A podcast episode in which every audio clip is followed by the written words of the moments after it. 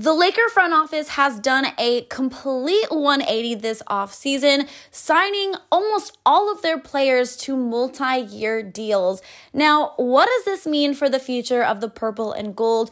Do they want to go into this season ensuring some continuity moving forward, or do they have a bigger game plan and something bigger up their sleeves?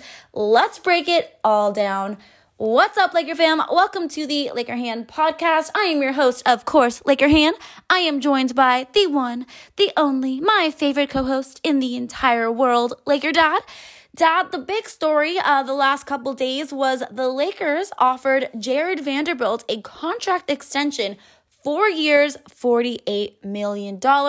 I, for one, love this signing. I love it. But the bigger thing here is now the Lakers have essentially all of their players, aside from Taurean Prince, on these multi year deals.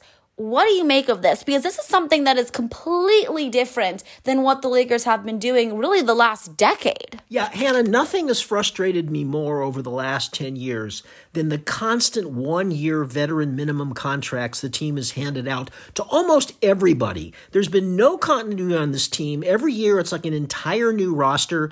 And I've always thought it was ill advised. But, you know, I think the, the plan was that, you know, they always wanted to keep as much cap space available in case somebody unexpected came along in the free agency market the next summer. But it hasn't worked. It's been a disaster. You know, I think we see the best teams, the most successful teams around the league have continuity continuity from year to year. And it looks like the Lakers finally have that. I'm very pleased about it. However, Hannah, I think the Lakers might have something else up their sleeve.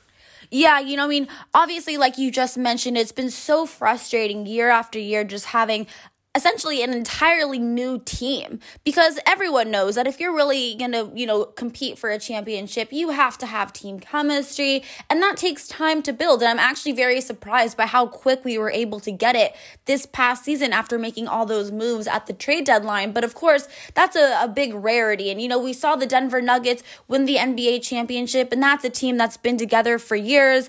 Uh, you know, they have great chemistry, and just year after year, it was signing these random players to one year deals in hopes that, of course, like you said, someone better would come along. But this year, you know, a completely different story. Obviously, it started, you know, when we re signed some of our players uh, that we had last season, um, including Austin Reaves giving him a four year deal, Rui giving him a three year deal. Of course, D'Angelo Russell has that two year deal, um, signing Gabe Vincent to three years, Cam Reddish two years, Jaxson Hayes two years. Um, and now Vanderbilt, four years. And then, of course, uh, re signing and giving AD that big contract extension as well. So, listen, the Lakers have learned hopefully from their their past mistakes and see that this team is a very talented team. And listen at the end of the day it probably won't get that much better than this team. So i know a lot of my laker fam is very excited that we're going into this season with more continuity and guys can kind of understand that this could be the team for the future. But dad like you just raised that question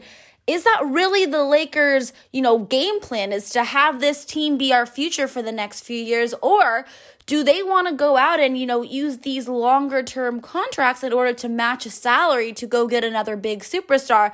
Lately and we actually did a podcast on it um, i think it was last week Giannis has been thrown into the mix. We all know that Giannis is not really happy with the the bucks front office. Obviously they had a very disappointing postseason. He's reportedly interested in maybe leaving and the lakers are reportedly, of course, these are all rumors, no one knows for sure, but at the top of his list. Yeah, Hannah, um, I'm not sure what this means, but the worst that it means, the worst that it can mean is that the Lakers are going to have continuity. I remember at the end of last year, D'Angelo Russell was asked, Why do you think the team has done so much better since the trade deadline? And his answer was, You know, in a, in a sense, we've done much, much better, but you should see what we could do if we just had a training camp and another season together under our belt. Well, I guess the front office listened to D'Angelo Russell, heard what he said, and agreed with him because we certainly have a lot of continuity. But I'll be honest with you, when I heard about all these long term deals, my first thought was the Lakers are positioning themselves to to make a big trade at some point maybe later this season maybe next off season because you know you need those contracts to match the salary of a star who's making 40 to 50 million dollars a year you know, I, I kind of thought in the back of my mind that that's what the Lakers are thinking. Yeah, you know, I mean, either way, though, it's a win win for the Lakers because, like you said, worst case scenarios, now we're just going into this season with, you know, guys who, you know, some continuity, consistency. And I'm personally really excited because, like I mentioned earlier in this podcast, when you think about it, it really is crazy what this Lakers team did because, Dad, not only did they not have a training camp, because again, we pretty much had an entirely new roster at the trade deadline after making so many moves. I think we had, what, eight new guys that we got at the trade deadline last season. So, when you think about what the Lakers did with not only not a training camp, but pretty much not even many practices under their belt, it truly is amazing. You know, Western Conference championship. So they also made some moves this offseason that I think got them even better. You know, they re signed all the players they needed to re sign, but then they addressed their weaknesses, got some better shooters, obviously got younger, got more athletic. Um, you know, got some some more wing players. So I personally am really excited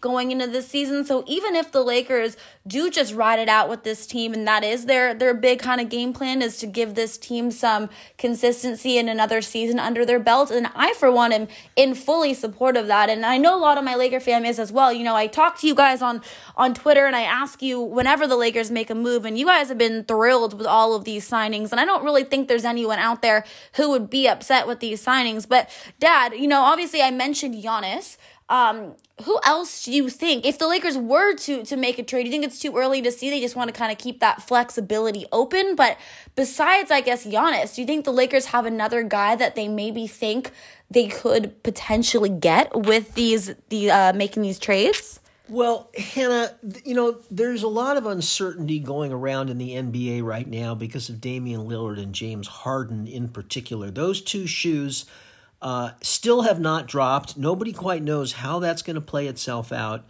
Um, frankly, I think if the 76ers lose James Harden uh, and don't get back something very significant, which it doesn't appear that they're going to be able to because there isn't like a, a, huge demand for James Harden out there, I think Joel Embiid uh, may not be long for the Philadelphia world. And I could maybe foresee him uh, becoming available or demanding a trade at some point in time. You know, aside from that, it's it's hard to know. We've we've still got the two guys in Chicago, uh, Zach LaVine and DeMar DeRozan. Many people thought that one or both of them would be gone by now. They're both still there. Uh, but if the Bulls have another underwhelming season like they did last year, who knows what's going to happen at the trade deadline this year? Um, you know, so there, there's guys like that, Hannah, who I have in mind. I think the Lakers are, are happy to roll with this team and see how it goes, and I think they're optimistic. But I think they've positioned themselves now that if it doesn't go quite as well as they expected, they've got the salaries to use in a trade. Yeah, absolutely. Like I said, it really is a win win situation because either they continue with this team and it's a great team. It's a really deep team. Honestly, Dad, we've been talking all week. How the heck are the Lakers going to even find minutes for all these guys? I mean, they're going to have to. Eh, I mean, I like it because it motivates every single player to have to bring their A game every single night because if not, they can be replaced. And then obviously, it gives us, you know, some security in case LeBron and, and AD, of course, have to take some time off. But, you know, at the end of the day, win win situation because either they continue to roll with this team, which I think this team could really make some waves and be a really, really tough team to beat this season, or they are able to uh, trade some of these pieces and go out and get another superstar, which would be, you know, great as well. So obviously, I just think the Lakers are in a win win situation. I am so excited for this season only a couple weeks away from from training camp, so things are really going to start picking up here. Yeah, Hannah, here are the players that, who were on the roster at the end of last year who we did not resign this summer.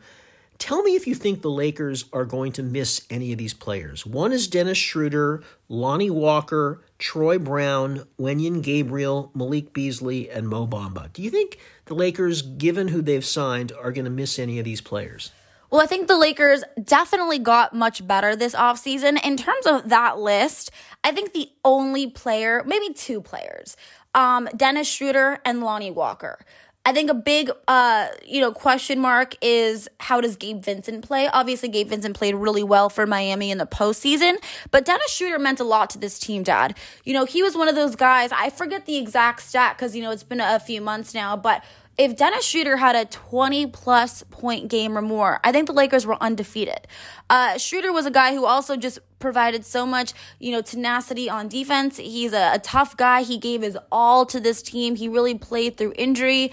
Uh, he really redeemed himself, obviously, last season, and I know that was his goal. So Schroeder is a some a big shoe, I think, to fill. But I think Gabe Vincent definitely if he has a season like he did last year, I don't think we will miss Schroeder. But of course, we have to see uh, a Vincent do that. And then Lonnie Walker, you know, obviously last season started off the season as being our probably arguably third best player. Then, of course, found himself out of the rotation, but then had some really big games for us in the postseason.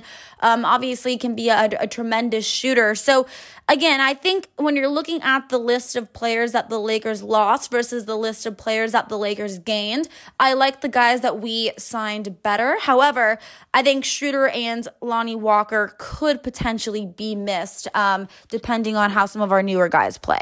Look, with the exception of Mo Bamba and Malik Beasley, neither of whom made any contribution last season. Bamba because he was hurt, and Beasley because he just couldn't make a basket. He, he just played very poorly when he came to the Lakers. The other four guys, Dennis Schroeder, Lonnie Walker, Troy Brown, and Wenyen Gabriel, all made nice contributions last year at certain points of the season. But none of them was all that consistent, with the possible exception of Schroeder. So Lonnie Walker and Troy Brown and Wenyen Gabriel, they made good contributions, solid players, but probably you know, were replaced with better people this summer. Dennis Schroeder, as you said, he's the wild card here. I don't want to get too enamored with the fact that he just, you know, won FIBA with Team Germany. He's always been a great international player. Um, but you're right. I mean, he did contribute certain things last year that were very valuable. He was a key contributor in the playoffs more than any of the other guys. But the experts seem very happy with Gabe Vincent. Uh, and, you know, there's every reason to believe that he might be even better than Dennis Schroeder. We're just going to have to wait and see. But that that's the one guy. Yeah, I completely agree with you. And I think most Laker fam listening would as well. Um, but Laker fam, that is going to really wrap up this show. Obviously, uh, like I said, couple weeks away from training camp, media day, things are really going to start to pick up here. So thank God looks like we made it through another off season. It's been an exciting off season, but buckle up because the season is fast approaching. But of course, I want to hear from you guys. What do you think of the Lakers doing a complete 180 to their game plan in the past and ensuring that they have some continuity moving forward, uh, re signing and making sure that a lot of their guys, pretty much every guy on the roster, actually has a multi year deal? Do you like it? Do you think the Lakers want to ride out with this team long term, or do you think that they want to use these players' contracts to potentially go out and make a big trade for another star? Let me know. You can tweet me. My Twitter is at Hannah Kulik. And of course, you can also always message me on Instagram. My Instagram is at Hannah Rose Kulik. Until next time, Laker Hand and Laker Dad are out. Bye, everyone.